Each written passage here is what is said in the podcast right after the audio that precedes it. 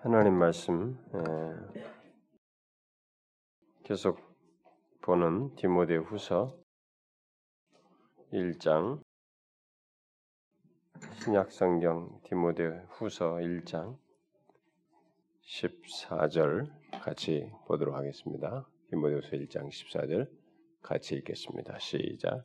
우리 안에 거하시는 성령으로 말미암아 내게 부탁한 아름다운 것을 지켜라.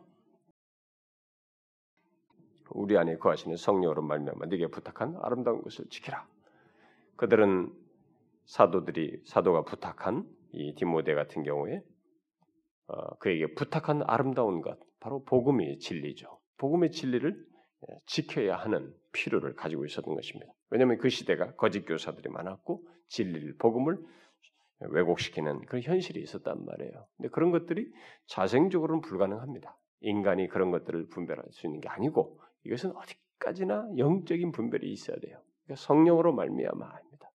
그러니까 여러분들이 제가 여기서 어떤 진리를 아주 우리 시대가 어떻다, 우리 이걸 진리를 왜곡하고 있는 것이 무엇이다 이렇게 말해줄 때 여러분들이 제가 가지고 있는 학적인 지식으로 경험적 지식으로 그걸 말해줄 수 있을 거라고 생각합니까? 그건 안 되는 것입니다.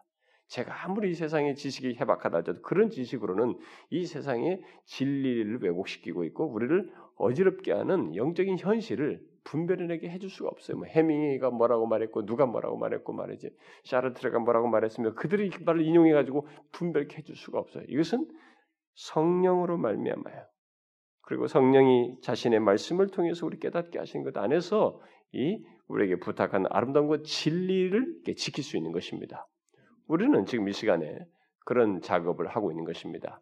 그래서 어, 우리에게 부탁한 아름다운 진리를 지키기 위해서 그걸 왜곡시키고 있는 우리 현실이 똑같이 있기 때문에 더 심해진 심해진 시대에 우리가 특별히 포스트 모더니즘의 시대라고 하는 이 더 복잡한 시대에 살고 있기 때문에 그것을 분별하는 시간을 갖고 있는데 그걸 위해서 책을 좀 그런 것을 좀 잘 정리해 준 사람의 책을 좀 한시적으로라도 이렇게 하자라고 해서 우리가 책을 여러분들도 읽어보고 제가 그걸 좀 설명도 하면서 정리하면서 그것을 메시지로 말씀으로 이렇게 나누는 시간을 갖고 있는데 오늘 우리가 살필 내용은 여섯 번째 챕터가 돼 그리스도라는 이름으로 제목으로 되어 있습니다만은 그리스도라고 하는 이 챕터는 사실 여러분들이 내용은 제목은 그리스도로 했는데 왜 이상한 얘기를 뭐 아래로부터 형성, 위로부터 형성 이런 얘기가 나오냐면 그게 다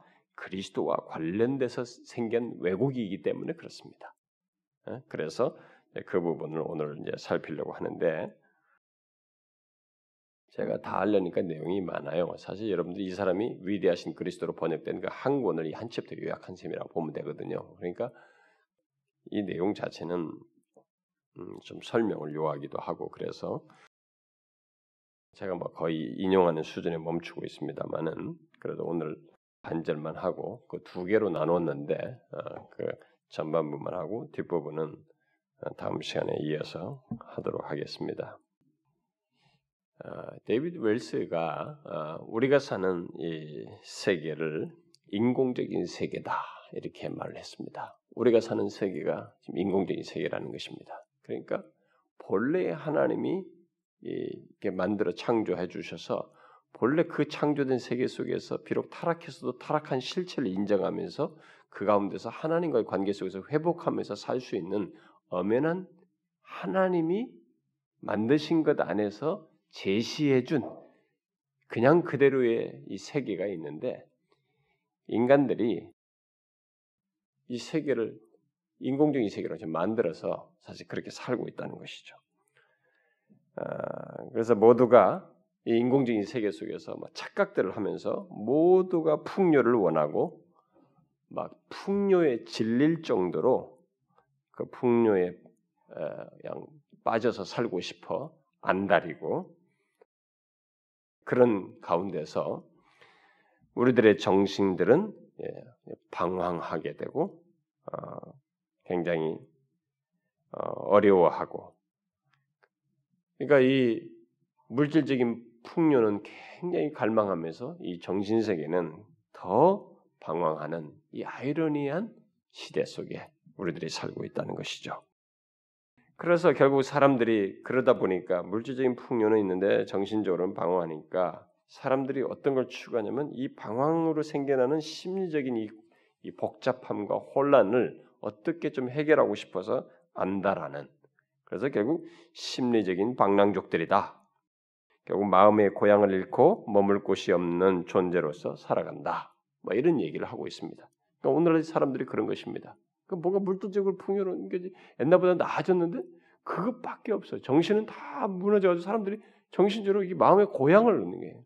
어디서 딱 정착된 그것이 없이 방황하는 이런 현실을 가지고 있다. 이 그래 포스트 모더닌 시대가 그래서 자아 시대다라고 하는 것을 우리가 지난 두 시간 동안에 얘기를 했습니다. 저는 여러분들이요 이런 책의 내용들을 통해서 제가 이렇게 정리를 해주고 있습니다만은 지금 이 수요일 날 그동안 이런 책을 통해서 제가 나눴던 내용들은 여러분들이 꼭 아셔야 됩니다. 뭐 여러분들이 아, 그냥 성경에 있는 내용이나 이렇게 좀 풀어서 설명이나 해주세요. 다 성경에 있는 것을 좀 더 깊이 다룰 뿐이에요. 왜냐면 그것을 적용성 있게 다룰 뿐인데 예수 믿는 사람들이 신앙생활하면서 그런 영적인 욕구와 갈망이 없어요. 어떤 사람들이 그냥 그냥 편안하게 예수 믿겠다는 거예요. 그냥 가만히 앉아서 들려오는 것으로 거기서 아멘 하면서 받아 먹겠다. 이런 생각들을 사람들이 너무 많이 가지고 있어요. 그러니까 처음부터 우리가 있는 것입니다. 우리가 처음부터 기독교 신앙생활을 지금 대중적인 기독교가 가지고 있는 이런 양태로 기독교 생활을 하는 것이 원래 기독교인 줄 알아요. 이것은 다 여러분 현대판 조작물들이에요. 원래 사도 시대부터 1세기부터 그리고 기독교가 종교 개혁이나 뭐 이렇게 아주 다시 초대교 같은 모습을 성경 중심으로 다시 세워졌을 때 청교도 시대나 뭐 이런 살때 그때 교회들은 지금 같은 분위기가 아니어서 그들은 처음 시작할 때부터 교회 안에서 진리를 깊이 배우고 하나님의 진리를 자신의 삶의 중심에 두고 진리를 더 깊이 알고 그 하나님의 말씀에 근거해서 딱 구심점을 가지고 이 세상을 분별하면서 또 자신의 겪는 현실의 문제들을 딱 컨트롤하면서 거기서 하나님이 주의 말씀을 통해서 주는 위로와 힘을 가지고 살아가는 이런 안정된 삶의 구조를 가지고 있었어요. 그런데 오늘의 사람들은 이게 아닌 것입니다. 그냥 조금만 힘들면 그냥 재밌어 하고 싶어요. 교회 오면 재미있어 하고 싶어하지 그게 은혜를 입니다. 하나님께서 말씀으로 나를 감화감하고 나의 그 부패한 것들을 계속 제하면서도 바르게 주는 이것에 대해서 사람들에게 기대치가 없어요. 어? 그 나이가 먹을수록 더좀 어? 이렇게 성경에 보면은 겉사람은 후패하지만 속은 더 날로 새로워지는데 세상 사람과 하나도 다를 바 없어요. 그냥 뭐 속도 같이 그냥 후패하고 싶은지 말이죠. 어? 배우고 싶어하는 그게 없어요. 그러면 어떻게 돼요, 여러분? 똑같이 정신적으로 방황하는 거예요. 그러니까 사람들이 교회 안에 다니면서도 이 사람들이 마치 똑같이 정작 그 마음의 고향인 하나님께 이렇게 딱 왔는데도 불구하고 마음의 고향이 없는 사람처럼 이렇게 방황하는 거예요. 교회 다니면서도 방황하는 사람들이 얼마나 많습니까, 여러분? 심리적으로 방황하는 사람들이. 그건 예수를 잘못 믿어서 그래요. 응? 그리고 그들은 진리의 기초 위에 서 있지 않아서 그래요. 교회를 고작 왔다 갔다 하면서 예배나 드리면서 들려오는 일종의 설교를 무슨 게 드라마 듣듯이 이 얘기 듣듯이 자꾸 들어서 그렇습니다. 그래서 크리스천들이 마음의 방황 속에서 심리적인 그 치유나 안정이나 찾으려고 하고 그게 안 되면은 뭐 이렇게 그걸 해소할 어떤 다른 뭐 세상적인 방법을 찾고 아니면 극단적으로 자살을 생각하는 이것은 그들이 처음부터 출발을 잘못해서 그런 거예요. 기독교 신앙은 그게 아니에요. 신체적인 조건에 우울증도 생길 수도 있고 심리적인 어려움도 생길 수도 있고 막 고통도 겪을 수도 있고 아플 수도 있고 막 너무 힘들 수도 있어요. 그런데 기독교 신앙은 그런 것들을 인간의 어떤 조건과 각각 개별적인 모습과 상태가 있어도 그것을 하나님께서 자신의 진리 안에서 우리를 견고히 붙들어 주는 것을 이렇게 알고 살아가는 것입니다. 어? 경험하며 살아가는 것이에요. 그리고 그게 안 될 것 같은데 무슨 마치 이념 습득하는 것 같은데 이념 습득이 아닌 다른 것이 있다는 것을 경험하는 것입니다. 기독교는 어떤 사상주의에 의해서 사람을 이렇게 전향적으로 어떤 한 방향으로 바꾸는 종교가 아닙니다. 공산주의 이념이든 뭐든 이념 이런 것도 이념이 들어가면 그 이념이 들어가서 사람을 그쪽 방면으로 그런 사람을 만들어요. 근데 그것은 뭐냐면 기계적인 이념에서 어떤 지식의 습득에 의해서 되는 것인데 이념 습득에 의해서 이것은 그렇지가 않습니다. 하나님의 말씀은 어떤 말씀의 이 진리와 교리가 들어올 때, 이 전달될 때 성령의 개입 속에서 와요. 그러니까 인격자이신 하나님이 그 말씀을 가지고 우리에게 다가오기 때문에 우리 인격을 다루는 것입니다. 그래서 자발적이고 기쁨으로 그 말씀을 수용하면서 그 내가 굉장히 힘들고 막 정신적으로 어려운데도 그런 성령이 말씀을 통해서 다가오기 때문에 우리 안에 위로도 있고 기쁨도 있고 즐거움도 있는 거예요. 견딜 만한 힘도 공급받는 것입니다. 그래서 달라요 다른 것과. 그래서 오늘날 이 시대에 이렇게 사람들이 정말 풍요한 물질적인 풍요이지만 정신은 방황하면서 일종의 심적인 방향족처럼 살아가고 있는 이런 실상은 어, 분명히 어, 길 잃은 모습이죠. 어, 정말로 인공적인 세계 속에 살고 있는 것입니다. 이런 배경 속에서 현대인들이 결국은 어떤 영적인 것을 추구하는데 그 영적인 추구라는 것이 결국 모호한 영성을 추구하는 것이 된다는 것입니다. 우리는 오늘날의 이런 모호한 영성 추구 현상을 주목할 필요가 있습니다. 제가 이미 제 책에서 우리 배교 시리즈에서 얘기를 했습니다만은 계몽주의 시대만 해도 미신적인 것, 뭔가 이런 종교적인 걸 다 없애요. 왜냐하면 과학에 의해서 세상이 진보할 것이고 더 나은 세상이 올 것이라는 진화론적인 생각을 가지고 진보사, 진보적인 신화를 추구하면서 계속 갔습니다. 그래서 미신적인 그런 것까지도 막 다 죽이기까지도 했었죠. 그러면서 이렇게 미래에 대해서 모든 것이 과학적이고 기술과 이런 물질 문명의 발전에 의해서 세상은 더 나은 세상으로 갈 것이라고 기대했는데 그게 깨져버렸단 말이에요. 1, 2차 대전을 겪으면서 어? 인간의 전능함을 믿었지만 인간이 이렇게 악할 수가 있는가라는 걸 처절하게 그 홀로코스트 같은 걸 보면서 1, 2차전을 겪으면서 인간이 깨졌단 말이에요. 거기서 1, 2차전을 겪으면서 인간들이 방황하는 거죠. 허무주의가 확 밀려와서 이들이 막 어찌할 줄을 모르는 가운데서 이상스럽게 인간이 종교적인 이 성향으로 탁 터닝을 해버려요. 인간의 역사가. 그러니까 그렇게 200년 넘도록 이 계몽주의가 막강한 세력을 이 서구 사상과 이 세상 정신을 지배하는데 거기서 딱 전향을 하겠네 말이에요. 이 1, 2차 전 이후에 그, 그러면서 이제 포스트 모더니즘이 등장 네, 득세하는 거죠. 그러면서 인간이 종, 더 종교적인 색채로 딱 전향을 해버리는. 그러면서 특별히 1960년대, 70년대 이후부터 이 영성에 대한 탐구를 인간들이 많이 하게 되는 특별히 서구 대표적으로 미국이나 구라파에서 미국이 더 주된 글을 하죠. 영성 추구를 하게 되는데 이 영성 추구가 정상적인 게 아니라는 것입니다. 오히려 더 성경과는 상관없는 모호한 영성 추구를 하게 됐다는 것입니다. 그런데 놀라운 것은 이런 사람들의 이 세상 이 세상 사람들의 포스트 모더니즘의 배경 속에서 이제 그런 역사적인 배경 속에서 이 영성 추구를 하는 것이 이게 기독교적인 것이 아니고 그냥 영적인 건가를 뭔가를 추구하는 것 속에서 취하는 태도인데 기독교가 야 이 여기에 딱 편승하면서 어, 이 모호한 영성 추구를 기독교 영성 추구와 이게 혼합해 가지고 이게 기독교적인 것으로 이렇게 그들에게 판매를 마케팅을 해서 그런 사람들을 수용하는 이런 현상이 있게 됐다는 것입니다. 오늘날도 그것이 진행되고 있는 것이죠. 그래서 오늘날 교회들이 굉장히 영성 영성하면서 계속 이런 영성 어떤 충족을 시켜주려고 굉장히 애를 쓰는데 그게 아주 복잡하다는 것입니다. 우리가 그걸 분별했는데 그런데 여러분들이 제가 얘기를 하지만 이 그 토요일 수요일 이런 말했던 내용들은 꼭 알아야 돼요. 여러분들 책 읽은 가지고는 안 됩니다. 책 읽어도 다 잊어버려요.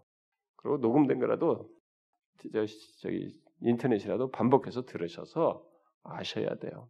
제가 이걸 왜 남기냐면 여러분만 듣는 것이 아니고 다음 세대 우리 어린 아이들도 나중에 책도 읽어야 되지만 이 CD라도 듣게 만들게 하기 위해서 더 남기는 것입니다. 그네들은 다음 세대 아이들은 이 포스트 모더니즘에 막 막강한 정신적 영향력에서 아예 어려서부터 태어나서 자라기 때문에 그게 원래 기독교의 정통한 영성인 줄 알고 살아날 수 있는 애들이에요. 그러니까 그런 애들에게 분별을 가도록 해서 이것을 결국 아, 남겨서 듣게 해야 된다고 저는 믿고 있는데 여러분들도 우리들이 이런 걸 분별합니다. 여러분들이 여기서 제가 그런 걸 많이 가르쳐 주니까 분별이 돼서 그나마 하지만은 우리가 이 보편의 현상 속에서는 그 분별을 못 해요. 왜냐면 그걸 아예 우리나라의 대표적인 신학교에서 그런 걸 가르치고 그걸 계속 실습을 시켜서 신학생들 실습을 시켜서 각 교회 전도사로 가서 다 파급해가지고 온 교인들을 바꾸고 있는데 그걸 신학교가 매, 이 헤드쿼터인데 말이지. 거기서 그런 걸 하니 누가 이게 분별해 내겠어 이 시대. 그러나 우리는 그것조차도 파악을 해야 된다는 것입니다. 이 오늘날의 모호한 영성 추구 현상이 결국은 기독교 신앙을 혼란케 하고 특히 예수 그리스도에 대해서 왜곡시킵니다. 이 혼란스러운 현대 이 영성 추구는 결국 예수 그리스도, 기독교에서 말하는 예수 그리스도를 아주 왜곡시키는 핵심적인 내용이라고 볼 수 있습니다. 오늘날 일어나고 있는 이 다양한 영성은 크게 이제 두 가지로 이제 분류해 볼 수 있다라고 이제 웰스는 얘기하는데 하나는 위에서 하나님이죠. 위에서 시작해서 아래로 내려오는 그런 영성 또 그런 그런 그룹들이죠. 그러니까 하나님에게서 시작해서 죄악된 우리에게 오는 기독교 영성이죠. 이것은 기독교 영성. 원래 성경이 말하는 기독교 영성, 굳이 영성이라는 단어를 쓰자고 하면은 이 사람도 쓰고 있는데 저는 그 단어가 좋지 않아요. 그 단어가 원래 정상적인 단어가 아니에요. 근데 옛날에 뭐 전내기용이라든가 이런 사람들도 쓰고 막 옛날에 그랬는데 뭐 어떤 단어를 쓸 때는 그 바른 의미의 취지를 가지고 쓰면은 그건 괜찮을 수 있습니다. 그래서 뭐 정립만 하면 되는데 워낙 그 용어가 혼용돼 있고 혼란스러우니까 그 단어 쓰는 것이 좀 주저스러운데 일단은 아, 기독교 영성이다라고 굳이 하자 그러면은 기독교 영성은 하나님에게서 시작해서 우리에게 온 죄악된 우리에게 오는 것입니다. 하나님이 우리 스스로 할 수 없어서 우리에게 오는 것. 그러니까 위로부터 아래로 내려오는 영성이. 그게 그런 것이 이제 기독교 안에 한 그룹이 있겠고 또 다른 하나는 뭐냐? 다른 그룹을 또 이게 이 영성을 나누자면 아래로부터 시작해서 위로 가는 것이다. 결국 인간에게서 시작해서 하나님에게로 이르겠다고 하는 것. 어? 또는 뭐 아래로부터가 아니고 안으로 들어가는 거죠. 자기 안에서 내면을 살펴서 거기서 신성한 것을 접촉하겠다고 하는 이런 것이 결국 어쨌든 그것도 결국 그 개념에는 상승 사상이 있기 때문에 나로부터 시작해서 하나님에게 이르겠다. 위로 올라가서 신성한 것과 연결하겠다고 하는 이런 두, 두 종류의 양상으로 구분할 수 있다는 것입니다. 그런데 이 후자가 결국은 후자는 기독교와 아무 상관이 없는 이교도 영성이라는 거죠. 오랜 인류 역사 속에서 있어 왔던 이교도 영성이라는 거예요. 그건 구약 시대도 있었어요. 구약 시대도 이스라엘 백성 주변에 다른 이방신들을 믿는 자들에게도 다 있었던 것입니다. 그런데 그것이 오늘날에 이르기까지 계속되고 있다는 것이죠. 모든 시대를 가로지르고 있다는 것입니다. 그러나 이런 이교도 영성에 대해서 사도들은 교회의 생사가 달린 문제로 이것을 파악하고 이걸 가만히 놓지 않았습니다. 그 제가 베드실에서 얘기했잖아요. 사도는 그걸 막 굉장히 예리하게 보았습니다. 그걸 그걸 떠나도록 했습니다. 그것이 앞으로 초대교회에 큰 걸림돌이 될 줄 알고 그걸 견제해 줬어요. 그걸 지적해 줬습니다. 많이 분별 못했으면 그것이 비슷해 보였으니까 기독교 신앙인 줄 알고 막 추구했을 거예요. 근데 그것이 아니라는 걸 밝혀줬죠. 그러면서 진정한 영성은 위로부터 오는 것이다. 예수 그러면서 예수 그리스도에 관한 하나님이 육신을 입고 이 땅에 오셔서 우리의 모든 이 구원의 길, 진정한 영성의 이 길이 하나님 접촉점이 가능하게 되었다고 하는 이 예수 그리스도에 관한 진리를 강렬하게 전했습니다. 그래서 여러분 기독교의 모든 진리 사도들이 물고 늘어지도록 집요하게 외친 진리가 뭐냐면 예수 그리스도였어요. 그분의 성육신과 그분이 은혜, 은혜로 이 땅에 오셔서 우리에게 구원의 길을 내셨다는 사실과 우리의 죄를 속하기 위한 이 속죄에 관한 모든 진리들 그리고 부활하심으로써 모든 것을 성취하셨다는 이런 사실을 어, 확 이게 증거하면서 바로 이 진리를 외쳤던 것이죠. 그게 뭐냐? 대답이었어요. 이교도 영생. 인간으로부터 시작해서 하나님에게 신성한 것을 이루겠다고 하는 이런 보편적인 모든 이교도는 다 그, 그걸 가지고 있었는데 그것에 대한 유일한 대답이 바로 예수 그리스도를 얘기하는 것이었습니다. 제가 결국 내년에는 허락되면은 솔로스 크리스토스 그러니까 오직 그리스도 진짜 오직 그리스도라는 것이 얼마나 엄청난 것인지를 좀 설명 전할 수 있기를 바래요. 근데 제가 그 정도로 영적인 영향력과 이해의 깊이가 미칠는지 부유함이 미칠는지 모르지만은 지금 마음으로는 소원은 그렇습니다. 꼭 하고 싶어요. 제가 이 영, 배교하기 전에 제가 은혜에 대해서 얘기했잖아요. 그게 사실은 솔라 그라티아예요. 음? 제가 은혜에 대해서 한 1년 가까이 설교했지 않습니까? 이게 막 중간중간 비고 해가지고 음, 은혜로 구원받는다는 거. 근데 제가 솔루스 크리스토스를 얘기하고 싶습니다. 이게 기독교의 핵심이거든요. 아, 그래서 바로 그것이 답이 되기 때문에 사도들은 외쳤어요. 자, 그러나 안타까운 것은 이 사도들이 외쳤던 그 메시지가 중세에 이르면서 우리가 중세하면 AD 500년부터 1500년 사이를 얘기하는 거죠. 이 천년 사이에 중세에 이르면서 이 메시지가 사라지게 됩니다. 실종되게 된다는 거죠. 그러다가 16세기 종교개혁자들에 의해서 다시 그들이 성경으로 돌아가서 오직 위로부터 오는 은혜를 이 루터에 의해서 외쳐진 거예요. 그게 십자가 신학으로 외쳐진 거죠. 루터가. 그러니까 기독교는 죄인들이 스스로 하나님께 이르는 종교가 아니다.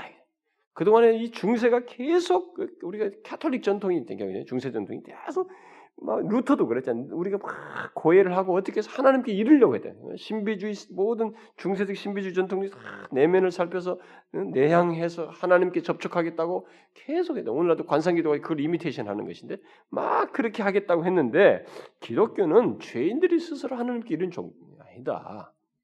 기독교는 오히려 하나님이 자신을 스스로 낮추셔서 우리 인간이 죄인이라서 하나님께 이를 수가 없기 때문에 하나님이 자신을 낮추셔서 죄인에게 내려오시는 은혜의 종교다.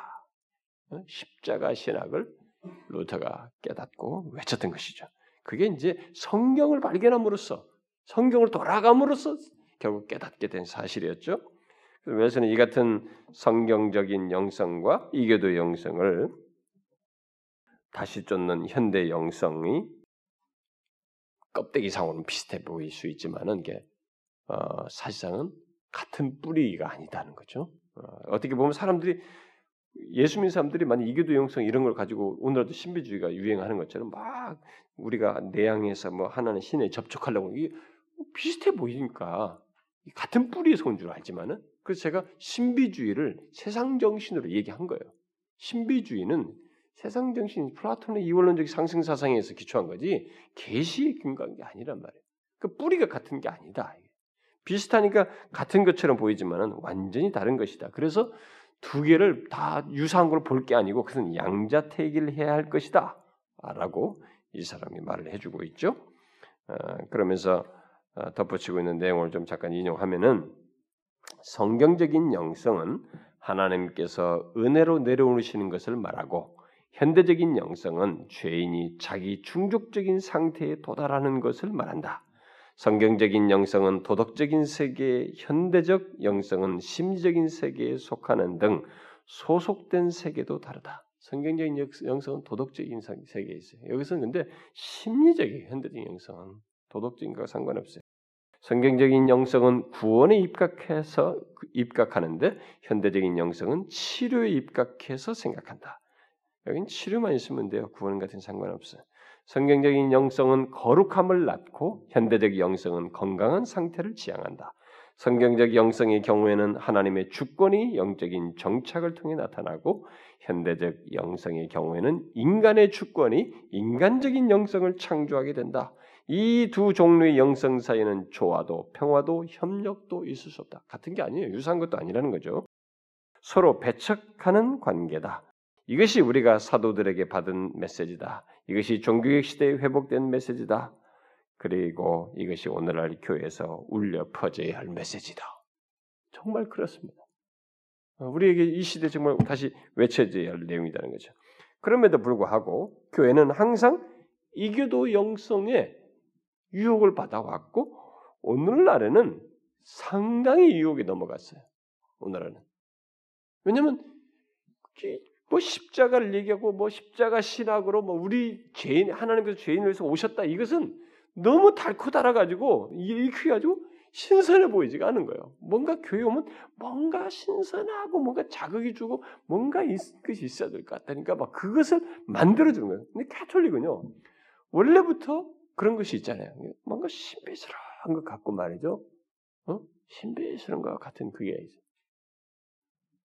예, 그것도 1960년대 허무주의가 팽배할 때 토마스 머튼에 의해서 특별히 캐톨릭 안에서도 중세 신비주의 운동이 일어나긴 하지만 그런 것에 의해서 이런 걸 자꾸 하는 거예요.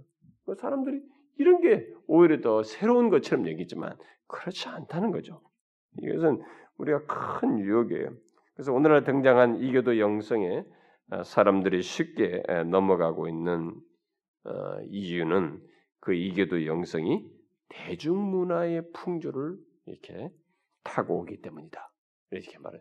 그러니까 이 현대 영성이 이 대중문화를 타고 오니까 사람들이 문화에 대해서는 이렇게 거부감이 없어요. 쉽게 수용하잖아요. 그래서 어린 아이들이 일찍부터 뭐 TV 보고 뭐 애들 보고 뭐 게임 보고 뭐 하고 대중적으로 하고 있는 거 다 따라가면서 하면서 거기서 말하는 이 상대주의적인 개념과 다원주의적인 포스트 모던의 이런 사상들 이런 것들 이것도 영성 등 이런 것들을 다 하게 되면 그 자연스럽게 자기들은 어, 그 이교도 영성을 쉽게 수용하게 되는 거죠. 오늘날도 역시 그렇다는 것입니다. 그래서 이 사람이 계속해서 거기에 관련돼서 얘기를 하죠. 때로는 세련된 심리학적 언어의 옷을 입고 나타난다. 어, 이교도 영성이 이보다 더 흔하게는 치료적인 문화에서 일상적으로 오가는 자기 이야기 하기의 형태를 띈다. TV에서 짓거리는 소리와 슈퍼마켓 계산대 근처에 있는 잡지들 안에도 이런 이교도 영성이 있다는 것이죠. 이웃 간에 오가는 대화 속에서도 이교도 영성이 있다는 거예요. 영성에 대한 이런 이해는 그럴듯하고 설득력 있고 순진하고 심지어 권할만하게 들리지만 우리가 절대로 착각해서는 안 된다. 그것은 성경적 기독교의 치명적인 독이다. 우리들이 대중 속에 깊이 대중문화를 끼고 딱 들어와 있지만 이게 사실 기독교의 치명적인 독이라는 것이에요. 그러면서 웰스가 이 치명적인 독을 놀랍게도 복음주의 교회들이 이렇게 수용해가지고 나눠주는 꼴을 하고 있다는 것이. 이교도 영성은 출발부터 잘못된 거예요. 이게 독이란 말이에요. 그런데 이것을 마케팅하기 위해서 더 많은 성도를 위하고 교회를 유지하기 위해서 사람들이 호객행위라는 마케팅 교회가 마케팅 처치를 하다 보니까 막 참 제가 지금도 안타까운 것은요.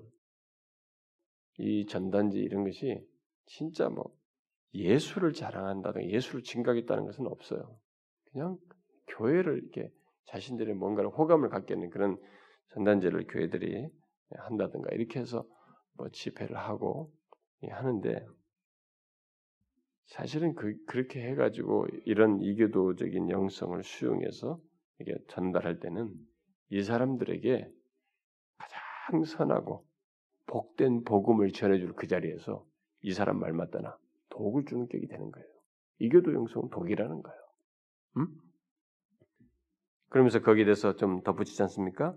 우리가 직면한 가장 큰 수수께끼는 이처럼 성경적 진리에서 단절된 영성을 팔고 있는 장본인이 바로 복음주의 교회들, 특히 구도자 지향적인 교회와 이머전트 교회라는 사실에 있다고 하겠다. 구도자 지향적인 교회는 자기네 상품을 아주 적은 진리와 함께 영적인 위안을 얻을 수 있다고 믿는 영성의 시장에 맞추고 있다. 이머전트들은 그들의 상품을 진리를 경계하는 포스트 모던적인 영성과 젊은 세대의 영성의 시장에 맞추고 있다. 이렇게 교회들이 나서서 이런 일을 하고 있다는 것입니다. 참 너무 안타까운데 이걸 분별해낼 사람이 많지가 않아요. 많지가 않습니다. 제가 목사님들에게 이런 사실을 얘기했거든요. 목사님들이 도움 안 되는 소리 하는 것으로 잘라요. 제 얘기. 저보다 연배가 많으신 도움이 안 된다 이거는. 깊은 회의를 느꼈어요, 제가. 아주 깊은 회의를 느꼈습니다. 뒤늦게서라도 자신들이 그렇게 했으면 그걸 돌이켜보면서 회개를 하고 남은 여성이라도 좀 그렇게 했으면 좋겠는데 그게 아니더라고요. 사실 우리들이 이게 가벼운 게 아니에요. 저는 가끔 기도하다 그런 생각도 해봤어요. 제가 기도도 했습니다. 하나님, 제가 아, 정말 바른 목회를 하고 있습니까? 내가 정말 진실한 목회자로서 지금 하고 있습니까? 이런 기도를 제가 해봤어요. 난 사실 내가 너무 엉성하지 않는가? 그리고 아직도 진실치 못한 번심이 너무 많지 않은가? 어, 나에게도 아직도 위선적인 것과 씨름하는 이 시간 그런 것이 너무 많은데 그 나는 이게 바른 목회자인가? 뭐 이런 기도를 제가 새벽 기도 때 오래전에도 하고 그랬었는데 아, 일단은 다른 건 몰라도 바른 진리를 붙들고 있는 것은 생명은 일단 붙들었다는 면에서 어, 그나마 길은 온전한 길을 은혜 중에 가게 된 것 같은데 워낙 대세가 이런 걸 싫어하니까 좀 제가 암담합니다. 근데요 미안하지만 저로부터 이런 얘기를 듣고 그래도 무던히 성경과 하나님의 진리를 듣고 양육받는 여러분들 중에서도요 미안하지만 어떤 사람들은요 너무 나태해요. 이게 하나도 중요하지 않다. 별로 이게 뭐 프라이드만 가지고 있지 영 아닌 사람들이 우리 교도 있어요. 답답합니다. 오히려 그런 사람들은 으쌰으쌰하고 뭔가 막 감각적으로 막 해주는 데가 뭔가 있어 보이는 그런 데가 더 어울리는 사람인지도 몰라요. 근데 원래 그런 것이 있다가 여기 왔으니까 힘들어서 막 그런지 모르겠는데 이 이런 것에 대해서 중요성을 잘 몰라요. 그러니까 분별의 중요성도 모르고 체험받고자 하는 열의도 없고 음? 너무 안타깝습니다. 인생이 속히 지나가는데 음? 주님 앞에 서기 전까지 더 속사람이 새로워지고 진리의 경고해지고자 하는 그런 열심과 열망이 좀 있어야 되는데 이게 안주하는 거예요. 또 여기서는 여기대로 안주하는 사람이 있단 말이에요. 제가 볼 때 너무 안타깝습니다, 여러분. 이런 것을 여러분들이 분별하셔야 됩니다. 저는 독을 팔고 싶지 않습니다. 독을 나눠주고 싶지 않아요. 우리가 조금 힘들어도 여러분들이 설교 듣다가 막 너무 힘듭니다. 어떤 때는 막 자기 부패한 것이 이렇게 좀 건드린다. 우리 새로운 사람들은 이제 그 얘기 하잖아요. 하나님 말씀 들으면서 공부하면서 너무 자기 자신에게 아, 그동안 아닌 것들이 막 깨달아지고 그러니까 너무 힘들다. 여러분 그, 그, 그래 본 적이 얼마나 있느냐의 과거에 내가 묻는 거죠.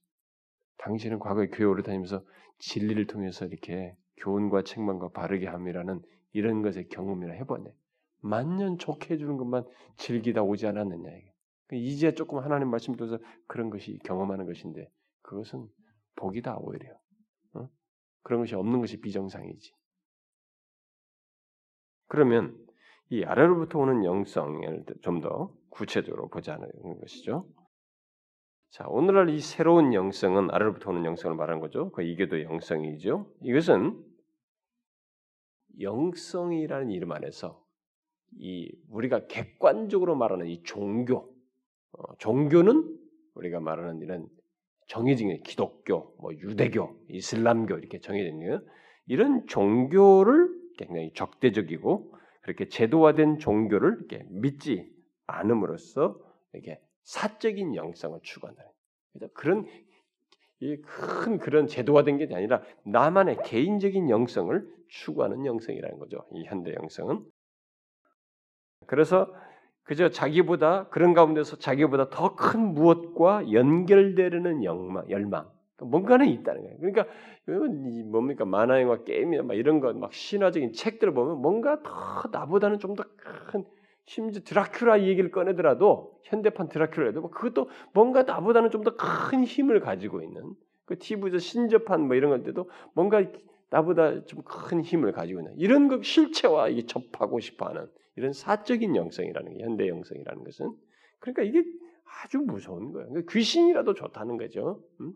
뭔가 신적인 것을 추구하지만 사실은 자기보다 더 큰 무엇과 연관시키는 영망 속에서 갖는 이 사적인 영성이기 때문에 사실 굉장히 반기독교적이에요. 음? 절대 기독교 신앙과 상관이 없어요. 그래서 이런 면에서 현대 영성은 자기가 스스로 만들어내는 영성이라는 거죠. 그래서 어떤 매개된 것을 불신하는 거예요. 중간에 어떤 뭐 어, 떤 중간에 이게 중재자 같은 것을 불신하면서 직 접 자신이 거기에 미치려고 하는 이런 것이다. 이런 새로운 영성의 출현에는 결국 이런 것이 왜 출현하게 됐느냐라고 따져 들어가게 되면 거기에 교회가 제 기능을 못하고 교회가 진리로 견고히 서지 못하고 교회가 어, 제 모습을 갖지 않은 것이 한몫한다는 거죠. 그 교회 실패가 그 원인으로 자기 자리 차지하고 있다는 것입니다. 그래서 오늘날 복음주의 교회들은 계시 종교에 충실하지 않음으로써 철저하게 하나님의 계시에 좀 충실해야 되는데 이 계시 종교로서의 기독교라고 어? 어, 하는 것을 이렇게 충실하지 않음으로써 신앙을 이렇게 사람들이 쉽게 내 던질 수 있는 것처럼 음? 마치 평상복을 이렇게 쉽게 입었다가 벗는 것처럼 그렇게 벗을 수 있는 것처럼 사람들을 이렇게 만들고 있다는 거예요. 기독교 신앙이란 그렇지 않다는 것입니다. 그렇게 쉽게 만들어진 게 아니라는 거죠. 음? 바로 이 교회의 행동과 설교와 어떤 생각이 계시의 기초에서 하나님 중심적이보다 어? 자기 어, 지향적인 그런 성격을 가짐으로써 그렇게 만든다는 것입니다. 우리의 인생은 어, 우리가 추구하는 영적인 체험 때문에 풍성해진 것이 아니고 예, 잘 기억해야 됩니다.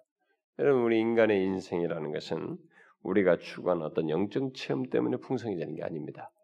예수 믿는 사람들에게 종교 생활하는 사람 중에 대부분의 사람들이 자신들이 추구하는 어떤 영적 체험 때문에 자신의 인생이 풍성해질 거라고 생각해요. 그래서 체험을 자꾸 구하는데요.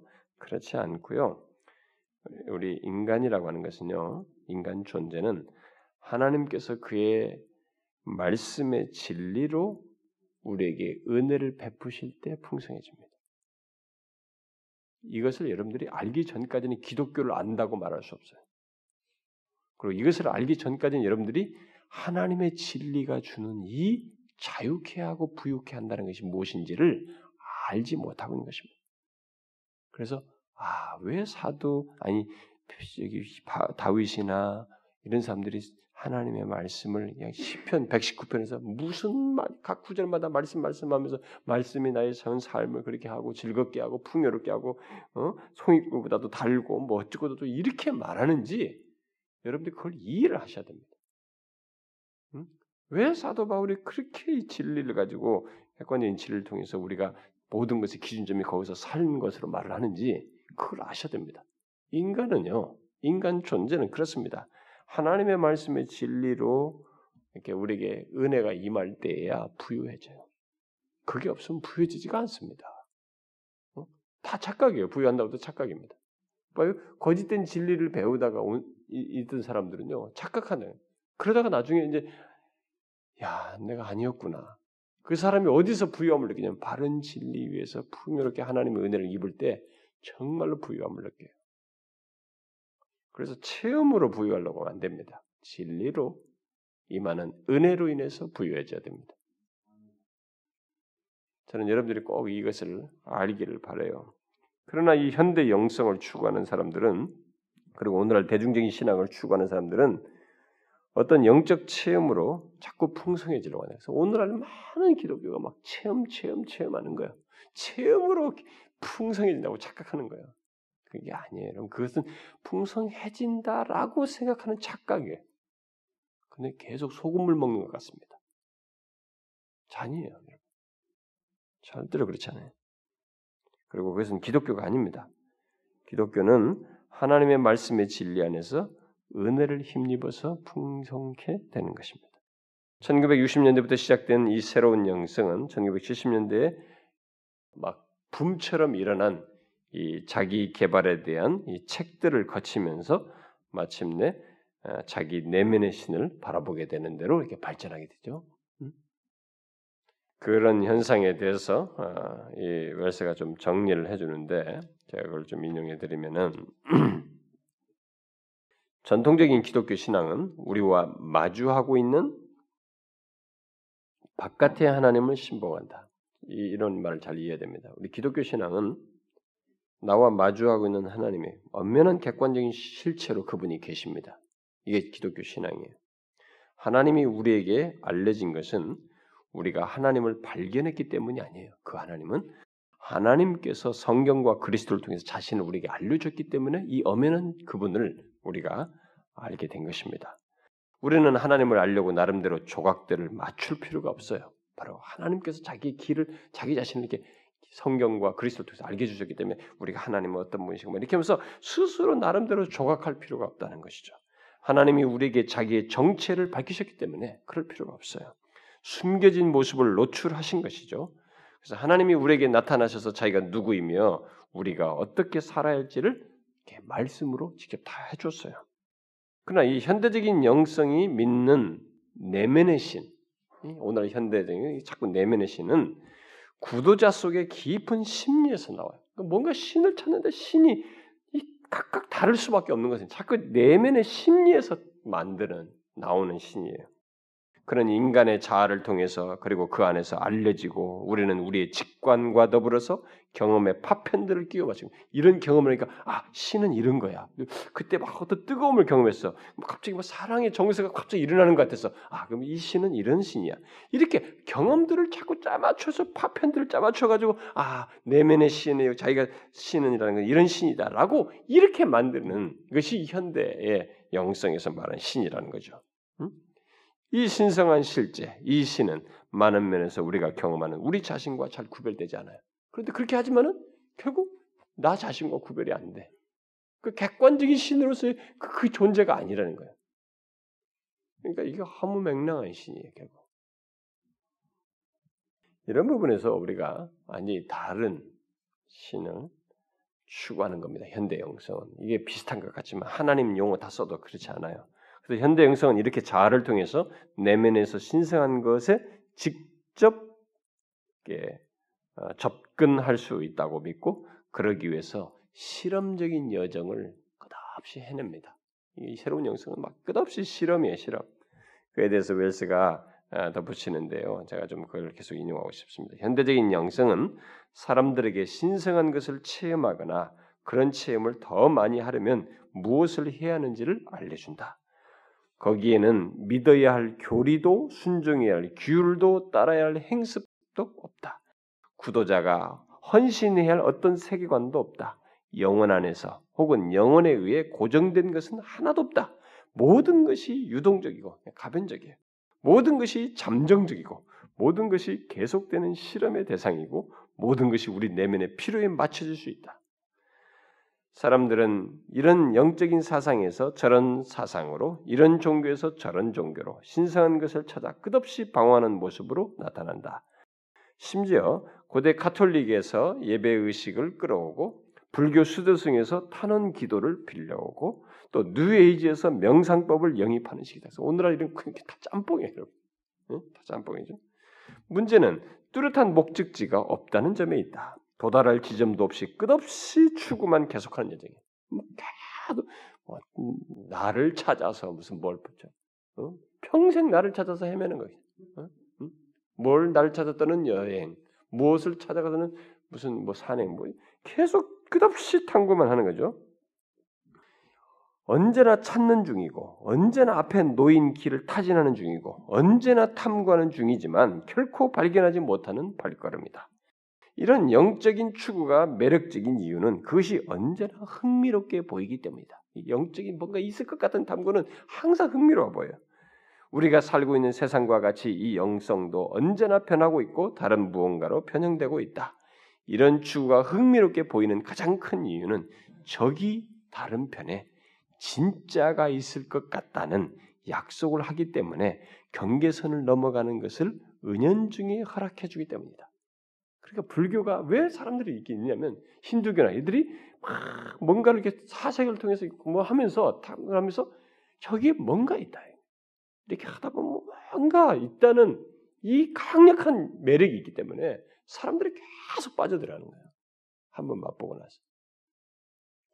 가짜 영성이죠. 현대 영성이 바로 그런 성격을 가지고 있다는 것입니다. 이런 영성 추구는 옛날 초대교 당시 영지주자들이 이미 드러냈어요.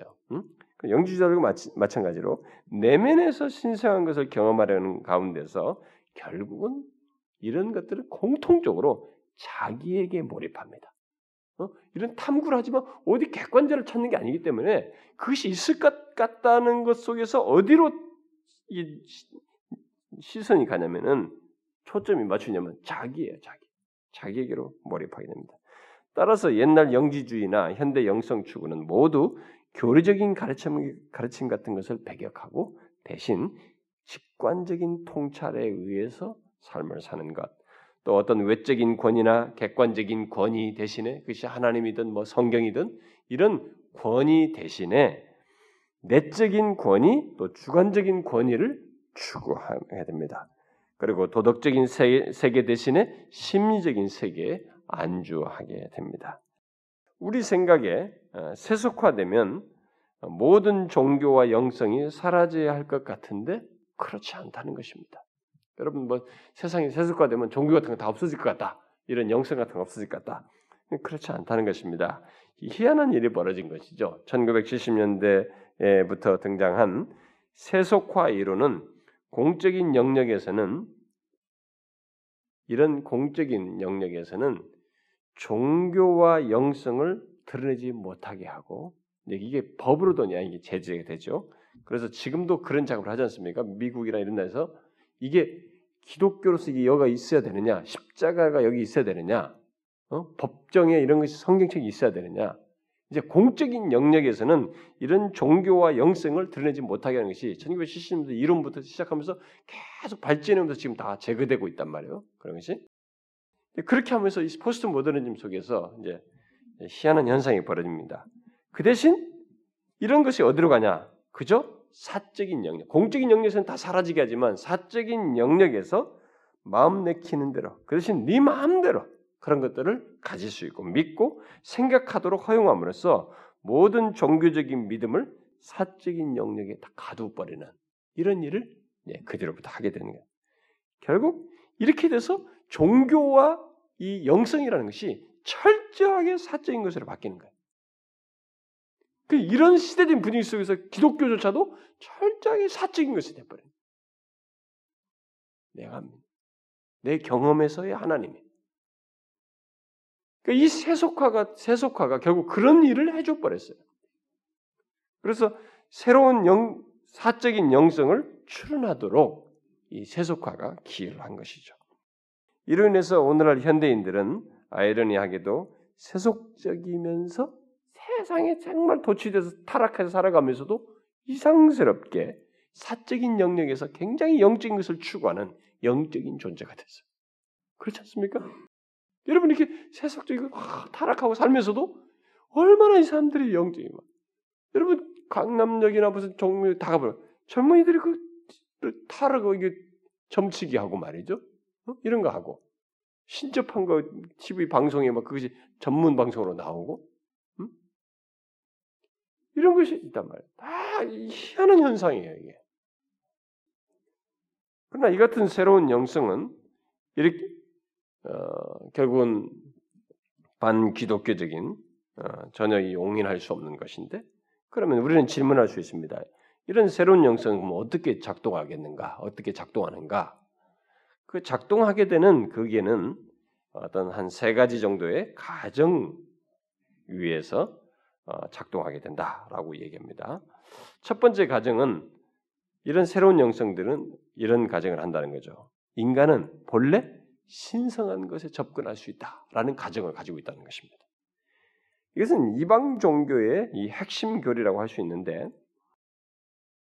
이방 종교는 모든 이방 종교들은 기독교를 제외한 모든 종교는 다 마찬가지예요. 이방 종교는 자연과 초자연 그리고 산자와 죽은 자의 이 엄연한 경계선을 모호하게 생각합니다. 그걸 그 경계선을 잘 생각 중요시 여기지 않아요. 그냥 언제든지 그 경계선을 넘나들 수 있다고 생각합니다. 그래서 초자연 영역인 신과 인간에게 접근.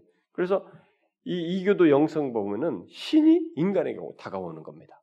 아주 신과 인간이 막 놀아. 어? 신이 바알 종교도 그렇고 뭐 종교도 그렇고 다 예, 그리스 신하든 로마 신하든 신이 인간에게 와서 여자와 접촉하고 그렇게 해서 어떤 자녀도 낳고 말이죠. 그래도 신과 인간의 중간 존재가 나오고 뭐 별 이런 것들이 있어요. 그리고 인간이 신의 영역이 침범했다가 뭐 어떤 두려운 일을 당하고 뭐 이게 접촉하고 서로가 경계선이 없어요. 이런 것이 이방 종교의 특성입니다.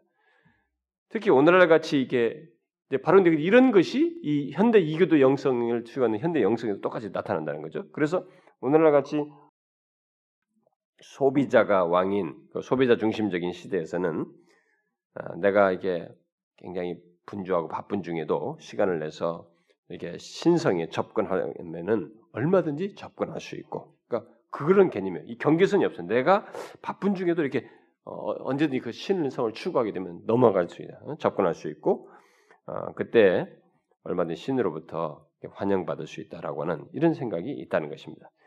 이렇게 필요를 맞추어서 상품을 구입하듯이 또 전혀 이런 초자연적인 영역에 대한 두려움도 없이 소비자적인 태도를 가지고 이렇게 신과 접촉하고 신상을 얻을 수 있다고 하는 이런 현대 영성은 오늘날 그냥 이게 마케팅 처치들, 구도자 중심적인 마케팅 교회에서는 또 이머징 교회에서는 이런 것들을 개의치 않고 수용해서 마치 얼마든지 당신들은 하나님과 접촉할 수 있다. 하나님께 가까이 가고 하나님의 뭐 이들이 회개를 했느냐 무슨 하나님 앞에서 뭐 자기가 두렵고 떨림을 죄인 걸 고백했냐 이런 거 없어요. 얼마든 당신들은 하나님을 만날 수 있다. 이런 식의 즉각적인 접근과 맞춤형의 이런 체험을 제공하려고 한다는 것입니다. 그러니까 기독교가 완전히 조작된 것을 파는 이런 현실이 마케팅 교회와 이머징 교회들에 의해서 주어지고 있다는 것입니다. 결국 현대 문화를 쫓아서 현대 영성을 수용하는 교회들은 자연스럽게 결국 이런 이교도적인 영성, 아래로부터 하나님께 도달하려고 하는 현세적인 영성을 추구함으로써 반기독교적인 것을 기독교적인 것으로 사람들에게 이렇게 유포하는 일을 한다는 것입니다. 이런 영성의 실상을 아, 웰스는 이렇게 아, 더, 더 덧붙입니다. 여기에 인간의 정신을 영혼에 투영하여 스스로 불멸의 자리에 오르려는 영성이다. 이게 현대 영성이죠. 그리고 여기서는 신성이 영적인 구도자가 얻는 반대급부 때문에 사랑을 받는다. 사람들이 원하는 것은 욕구의 충족이다. 이 만족은 치료의 성격을 띠고 있으므로 사람마다 다르다. 어떤 이들은 버림받은 느낌에 시달리기에 위로가 필요하다. 그걸 다 치료해주는 도와주는 거예요. 어떤 이는 실종된 느낌이 있어서 방향을 찾을 필요가 있다. 어떤 이들은 공허감에 빠져 있기에 꽉 찬 느낌이 필요하다. 꽉찬 느낌을 또 준다는 거죠. 또 어떤 사람은 풍요로운 가운데서도 만족감이 없는 거로 다른 세계에서 오는 무언가를 맛보는 것이 필요하다. 그걸 또 채워줘. 그런데 형태를 막론하고 아래로부터의 영성이 지닌 특징은 구도자가 그 추구하는 행위를 주관하게 된다는 것이다. 구도자인 우리가 언제 찾을지 무엇을 찾을지 언제 우리가 만족감을 느낀다고 선언할지를 모두 결정한다. 우리는 아무 책망도 받지 않은 거로 곧 신성은 단지 우리의 만족을 위해 또 우리의 용도를 위해 존재하고 있다는 생각에 빠지곤 한다. 그래서 우리가 소비재 상품을 다루듯이 우리가 원할 때 신성을 활용하기에 이른다. 여러분, 오늘날 기독교가요, 이런 식의 끊임을 이렇게 유포하다 보니까 성도들에게 하나님은 당신을 사랑하십니다. 당신들이 원할 때 하나님은 얼마든지 항상 당신들이 원하기만 하면 하나님은 당신을 만나 주십니다. 그래서 소비자에게 맞춰서 얼마든지 그 신성을 진짜 이들에게 상품처럼 활용하고 있어요. 하나님을 이들에게 막 충족시키는 상품으로 활용하는 이런 일을 하는 거예요. 그 사람들에게서 하나님은 경외스럽거나 두려울 것도 없어요. 그러나 여러분, 여러분들이 진실한 신앙생활을 하려고 할 때, 여러분들이 부딪히는 게 뭡니까? 자신이 죄악된 것들을 하나님 앞에서 살피면서 하나님 앞에 그 죄로 인해서 그 주님 앞에 나아가는 것에 대해서 우리는 조심스러움과 겸비함 같은 것, 겸손함들이 우리 안에 생겨야 갖게 되고 그런 태도가 필요하다는 것을 우리 경험합니다. 그렇지 않습니까? 그러나 이 현대 정성, 이 영성을 수용하는 현대교회는 그런 걸림돌이 없어요. 그냥 신성을 그냥 상품으로 취급해서 활용하는 얼마든지 나갈 수 있고 접촉할 수 있다고 말 이렇게 가르친다는 것이죠. 이런 식의 영성은 사실상 불교나 힌두교가 가진 범신론이나 다를 바 없는 것입니다. 그러나 기독교는 하나님께 이르러 구원을 얻을 수 있는 어떤 어? 그 자연적인 접근을 결코 허용하지 않습니다. 기독교는 분명히 우리에게도 성경이 말해주고 우리 세례 문답할 때도 우리 여러분들 교리 문답할 때도 배우지만은 하나님은 성경에서도 자신이 우주 만물을 이렇게 창조하셔서 이렇게 자신의 창조물 속에서 로마서에서 보는 것처럼 하나님의 신성이 나타남. 아 이건 하나님이 아니면 못, 못 만드셨을 거야라고 하는 신성을 예측할 수 있는 이런 자연적인 계시를 줬습니다. 모든 자연은 일종의 하나님의 자연적인 계시, 일반 계시라고도 하죠. 자연적인 계시를 줬어요. 그리고 역사가 이렇게 진행되는 것, 그다음에 역사와 이런 섭리 이런 것을 통해서 하나님은 자연적인 계시를 우리에게 주었습니다. 그러나 인간은 그것만으로는 하나님을 알기가 어려워요. 거기서 분명히 인간들이 왜 종교가 나올 수밖에 없냐면 뭔가 신성 신성의 이 냄새가 나는 요소가 이 세상에 너무 깔려 있단 말이에요. 그리고 그 자연을 통해서 하나님을 예측을 하는 거예요. 신이 존재한다. 뭐 이런 거. 그러나 그것만으로는 그 자연 계시라고 하는데 그것만으로는 하나님을 우리가 알 수가 없습니다. 성경은 분명히 말합니다. 하나님이 자기 자신을 스스로 계시하셔야만 했습니다. 그래서 아브라함에게 나타나시고 누구에게 나타나시고 인격차로 나타나서 말씀하시면서 자기 자신이 어떤 분이신지 여호와라 그리고 자신의 성품이 무엇인지 어떤지를 하나님께서 특별히 자신을 계시하셨습니다. 그리고 구원을 얻는 길을 계시해 주셨어요. 특별히 이스라엘 역사 가운데서 행하신 하나님의 구속 사역을 통해서 또 이 땅에 하나님이 육신을 입고 친히 오셔서 보이신 것들을 곧 그리스도의 삶과 죽음과 부활을 통해서 구원을 계시해 주 하나님께 나아가는 길을 계시해 주셨습니다. 그러므로 자연적인 조건과 상태에서는 그 누구도 하나님께 접근할 수가 없습니다. 응? 오직 하나님 편에서 은혜를 베풀어 곧 내 밖으로부터 오는 은혜에 의해서 그리고 그것을 가장 잘 보인 일종의 뭐예요? 성육신 하나님께서 육신을 입고 이 땅에 오셔서 십자가에 달려 죽으심으로써 구원의 길을 내시는 은혜의 사역으로 말미암아서 우리는 하나님께 접근할 수 있습니다. 어? 이 특별 계시를 통해서 하나님을 알고 하나님께 접근할 수 있어요. 자연의 그 어떤 것으로도 또 우리 내면에 살피는 어떤 깊은 관상을 통해서도 우리는 하나님께 이를 수가 없고 구원 얻을 수가 없습니다. 하나님과 인간 사이에는 분명한 이런 면에서 경계선이 딱 있는 거예요. 그럼에도 인간들이 그 경계선을 파악하지 못하고 무시하는 것은 하나님의 특별 계시 내용을 알지 못하거나 이해하지 못하기 때문에 그렇습니다. 그러므로 여러분 오늘날 기독교인들이 특히 중세 신비주의를 따르는 이 카톨릭 자연 묵상이 용어가 있는데 생각이 안 납니다. 이 캐톨릭 신부들이 무슨 어딘가 신문에 나왔던데요. 지난번에도 그 템플 스테이처럼 거기도 캐톨릭도 거기서 거주하면서 이 묵상 훈련하고 이렇게 자연 속에서 거닐면서 뭘 하는 그런 묵상이 자연 묵상이 있는데 그런 거 그리고 또 그것을 이제 교회들도 따라서 하고 그걸 따르는 오늘날 개신교도들이 하나님의 자연 계시 속에서 이 초자연적인 계시를 자꾸 발견하려고 그래요. 그러니까 하나님의 자연을 통해서 계시는 이, 이 자연 계시를 거기서 초자연적인 계시까지 우리에게 자기 자신을 나타내 주신 이 계시 속에 이 성경을 통해서 계시된 이 계시 내용을 이 자연 속에서도 자꾸 경험하려고 발견하려고 한단 말이에요. 그것을 옛날에 중세들 때 했단 말이에요. 근데 그걸 다시 재발견해 가지고 사람들이 하는데 개신교까지 그렇게 해요. 그래서 자연 계시 속에서 초자인 것을 발견하고 느끼려고 하는 이런 시도를 하는데 그것은 하나님이 선명하게 계시해 주신 초자연적인 계신 하나님의 말씀을 무시하는 거예요. 이걸. 이렇게 선명해 준 계시를 뒤로 하고 힌두교나 불교처럼 범신론적으로 하나님을 찾겠다는 것입니다. 이게 기독교적인 게 아니에요. 여러분들이 그거 보면 굉장히 수준 높은 신앙인 줄 알아요. 응? 여러분 틱낫한도 내가 얘기했잖아요. 틱낫한 같은 그 불교 이, 프랑스에서 지금 활동하고 있는 그 베트남 수도사 승도 walking meditation 하잖아요. 아침마다 걸으면서 이런 산을 걸으면 이렇게 걸으면서 걸으면서 meditation 하잖아요. 응? 그건 이런 자연 속에서 초자연적인 것을 경험하겠다는 것은 그건 완전히 범신론이에요. 기독교 아무 상관이 없어요. 이방 종교들, 이교도의 영성인 것입니다. 근데 사람들이 그걸 분별 못하고 그게 마치 굉장히 기독교인 줄 알고요. 막 뭐 심지어 기독교 영성 무슨 한, 한 개신교에서 영성 캐톨릭에서 그런 거 하니까 다 따라가서 그걸 하고 있다고. 그건 아니에요, 여러분. 전혀 상관없는 것입니다. 기독교적인 거 아닙니다. 반기독교적이에요.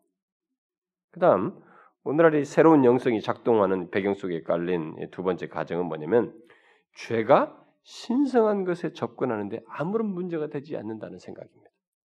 오늘날 교회들까지 원죄를 부정합니다. 그리고 약함과 아, 실수를 실수 약함이나 어, 실수로 이 죄를 정의하고 자신들이 죄인인 것을 알지 못함으로 인해서 성경과 정반대되는 새로운 영성을 수용해서 마치 그게 아주 신선한 영성인 것처럼 주장해.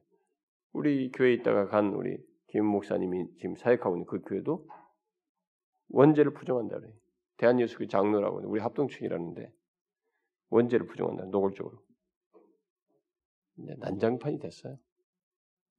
무슨 뭐 합동측이고 무슨 뭐하고 소용없어요 이제는 교회들조차도 교단에서까지 그걸 통제를 못하는지 모르겠어요. 왜 노예가 어, 노예가 바로 그걸 치료를 해야 되는데 그럼 목사부터 치료하고 그 교회 중직자들을 치료해야 되는데 오늘의 교회들이 그렇습니다. 그러나 성경은 모든 사람이 죄를 범하여서 하나님의 영광 이루지 못해 이 죄가 거기에 장애물로 엄연한 장애물로 있습니다. 다시 말해서 죄는 하나님 그 소위 신성한 것에 접근할 수 없게 하는 최대 걸림돌이라는 것이 성경의 계시예요. 아니 최초의 인간 아담과 하와 자신들이 그것을 경험 속에서 확인했어요. 자신들이 딱 죄를 지었을 때 누가 아무도 말 안 했는데 자신들이 뭐라고 그랬어요? 스스로 하나님께 가까이 갈 수 없다는 생각을 경험적으로 자기 본성 내면에서 드러냈어요. 아주 피했어요. 어? 두려워했습니다. 죄는 그렇게 현실을 밝혀주는 것입니다. 죄라는 것은. 하나님께서 동산에서 내어쫓는 현실을 이 죄가 죄를 통해서 그, 그 쫓기는 현, 현실을 경험하게 되고 그걸 시작해 가지고 죄범한 자신이 스스로 두려워하는 것을 통해서 어? 또 부끄러워하는 것을 통해서 이 죄가 주는 현실을 경험하는 것이죠. 또 하나님께 접근할 수 없음을 스스로 드러낸 이 내면의 현실, 부패한 마음, 타락한 내면에 의해서 가까이 못 가잖아요. 피하지 않습니까? 그런 것을 통해서 현실을 경험하게 합니다. 심지어 땅까지 죄가 그걸 밝혀줘요. 땅까지 엉겅퀴를 내므로써 죄가 이렇게 현실을 밝혀줘요. 우리들의 현실. 죄는 그런 성격이 있어요. 그런데 흥미로운 것은요. 오늘날 현대인들은 그런 죄가 정의하고 있는 이 다양한 현실을 부정하고 재정의한다는 것입니다. 재밌는 것은 재정의한다는 거예요. 죄로 말미암은 엄연한 현실을 우리 내면과 우리 밖에서 이 세상이나 모든 요소 속에서 확인할 수 있는데도 그런 일을 할 수 있는 것은 세상이 절대적인 것은 없다고 이게, 이게 믿고 대신 자신을 신의 자리에 둠으로써 현실을 스스로 정의하는 이런 일을 함으로써 하게 됩니다. 따라서 자신에겐 죄 같은 것이 이제 없는 거예요. 어, 자기가 죄를 정의하기 때문에. 그러나 그것은 앞에 분명히 자기 앞에 뭔가 분명히 있는데 그걸 못 보는 것과 같은 것입니다. 이게 존재하는 것이 없는 건 아니에요. 있는데 자기가 그렇게 재정의함으로써 부정할 뿐입니다. 다시 말해서 눈멀어서 못 보는 것이죠. 성경은 그것을 눈, 눈멀어서 보지 못한 것이라고 얘기를 한 것입니다. 그리고 그렇게 눈멀어서 보지 못한 것으로 인해서 역사 속에서 하나님께서 혼, 그, 뭐, 결론을 밝히시는 내용들이 성경에 많이 기록되어 있죠. 그러면 오늘날 새로운 영성은 눈먼 가운데서 모든 것을 할 수 있다고 생각하면서 대범하게 나아가는 그래서 죄를 죄로 여기지 않으면서 행하는 사실상 객기예요. 이것은 현대 영성은 죄를 걸림돌로 말하지 않으면서 죄를 재정의하면서 나가는 신에게 접촉하겠다는 무모한 행동입니다. 기독교 영성이 아니에요. 그런데 뭐 조엘 오스틴 같은 이런 사람들을 보면 죄 같은 거 상관없다. 어? 다 죄를 약함이나 실수로 얘기해 이렇게 걸림돌을 말하지 않습니다. 그다음 마지막으로 오늘날 이 새로운 영성이 작동하는 그 기제에 깔린 또 한 가지 가정은 뭐냐면 신성한 것을 직관과 내면으로 분별할 수 있다고 믿는다는 것입니다. 신성한 것을 직관과 내면으로 분별할 수 있다. 여러분 성경은 뭐라고 말합니까? 우리는 응? 우리는 하나님 하나님을 직관으로 내면으로 이렇게 하지 않습니다. 그것으로 분별하고 알게 되지 않습니다. 그러나 이, 이 위계도 영성은 오늘의 현대 영성은 그렇지 않아요. 직관과 내면으로 신성한 것을 알고 경험하고 분별할 수 있다고 해요. 그래서 이들은 말 또는 말씀 같은 것이 없어요. 그래서 웰스는 오늘날의 이 현세적인 영성은 아무 말도 들을 수 없으며 우리 자신 너머로부터 오는 말씀도 없다. 심지어 예전의 이방 종교와 달리 우리의 말을 듣는 자도 없고 실로 비인격적이고 텅 빈 우주에 살고 있다. 이렇게 말해. 그러니까 이 현대 영성은 말이 없어요. 밖으로부터 오는 게. 그냥 직관과 내면에서 모든 신상을 경험하는. 그러나 기독교 영성은 뭐면 기독교는 말씀이에요. 밖으로부터 오는 말씀. 하나님이 우리에게 타자로서 나에게 말씀하신 거예요. 너는 이렇게 해라지. 내가 너를 위해서 독생자를 보내고 뭐 이렇게 이렇게 구원한다. 하나님은 우리에게 말씀합니다. 응? 그이 말씀을 통해서 하나님을 알게 되는 직관을 통해서가 아니라 내면을 살펴서 되는 게 아니라 기독교 영성은 말씀을 통해서요. 우리를 부르시는 하나님, 우리 앞에 계셔서 우리에게 말씀하시는 하나님. 응? 그리고 그 말씀 앞에서 우리를 서게 하시고 그 말씀에 반응하게 함으로써 하나님을 알고 하나님과 교제하고 교감하게 하신다. 그래서 하나님께서 말씀하실 때 그 말씀은 우리에게 책임을 내포하면서 동시에 소망을 주는 그런 소망의 근거를 주죠. 그래서 말씀하시고 우리와 함께 그 말씀 앞에 서게 하시고 말씀에 반응하는 것을 통해서 우리를 만나 주시고 가까이 하시는 일을 하시는 것이죠. 결국 하나님께서는 자신의 말씀을 통해서 또 그 말씀을 믿는 자들에게 다각적인 은혜를 베푸시면서 우리와 교제를 엄연한 타자 이렇게 가까이 이렇게 타자로서 계시는 것입니다. 그러니까 다르죠. 현대형성과는 다릅니다. 이걸 비슷하게 여기면서 사람들이 추구한다 이거죠. 이게 오늘의 현대 영성의 모습입니다. 우리는 이것을 분별해야 됩니다. 그런데요, 여러분들은 이런 걸 심각하게 여기지 않지만 이런 아래로부터의 영성에 도취된 사람은 굉장히 거기에 심취해 있습니다. 심지어 너무 행복하다고 그래요.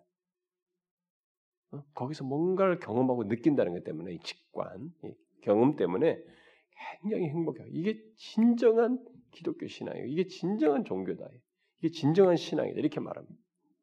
아니에요. 그런데 그러면 저는 여러분들에게 질문하고 싶습니다. 그럼 여러분들은 이런 것이 아닌 것을 알았을 때 여러분들은 그런 사람들이 그걸 추구하는 것 못지않게 이렇게 바른 영성이라고 소위 말하는 성경적인 영성이라는 것 우리에게 말씀하신 하나님을 여러분들은 그 못지않게 알고 그 하나님의 말씀을 통해서 그 하나님과 교통하면서 그걸 즐거워하는 이런 삶을 사십니까? 이런 것만 알지 이것은 없으면 꽝인 거예요.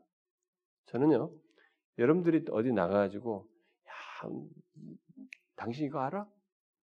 이 세상에 이런 영성인 거 알아? 말로만 그렇게 하지 않기를 바래요. 우리 교회 성도들이 밖에 나가서 뭐 배운 거, 자기가 옳다고 여기는 거, 이거 자기가 옳은 거 알게 됐다고 그거 가지고 칼 휘두르시 말이야. 잘난 척하면 남들 정전하지. 자기는 꽝이면서, 어? 자기는 엉망이면서 말이지. 그러면 안 되는 것이에요, 여러분. 기독교 바른 영성을 가져야죠. 굳이 이 사람이 말한 것처럼. 우리에게 하늘로부터 오셔서 우리를 부유케 하신 예수 그리스도를 알고 그분에 대한 믿음 때문에 삶이 그리스도로 인한 만족과 기쁨도 있어야 되겠고 흔들리지 않냐고 바울이 그렇게 힘든데도 그리스도를 인하여 자족하고 기뻐하고 즐거워했던 그것이 우리에게도 있어야죠. 그러면 그게 억지로 되는 건 아니에요. 정말 그분을 중심에 두고 그리스도를 알게 될 때 실제로 갖게 되는 거예요. 실제로 갖게 될 만큼 그리스도를 알아야 된다는 말이기도 한 것입니다. 그렇게 아셔야 돼요. 오직 그리스도가 왜 나오는 말입니까? 그걸 정말로 아셔야 합니다. 저는요, 제발 껍데기 믿지 말고, 이게 겉멋들고 허들떨지 말고,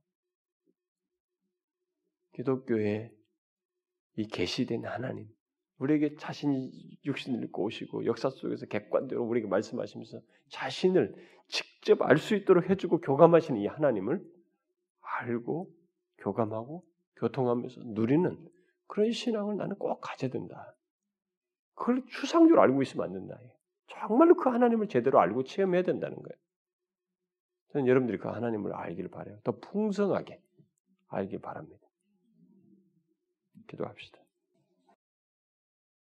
하나님 아버지, 우리가 하나님의 계시된 말씀이 없으면 우리는 정말로 무지 가운데 살 수밖에 없는 자들인데 빛이신 이 말씀을 통해서 우리의 현실과 진리를 왜곡하고 있는 것과 왜곡된 신앙의 실상들을 비추어 바른 길을 가도록 우리를 권면해 주시니 감사합니다.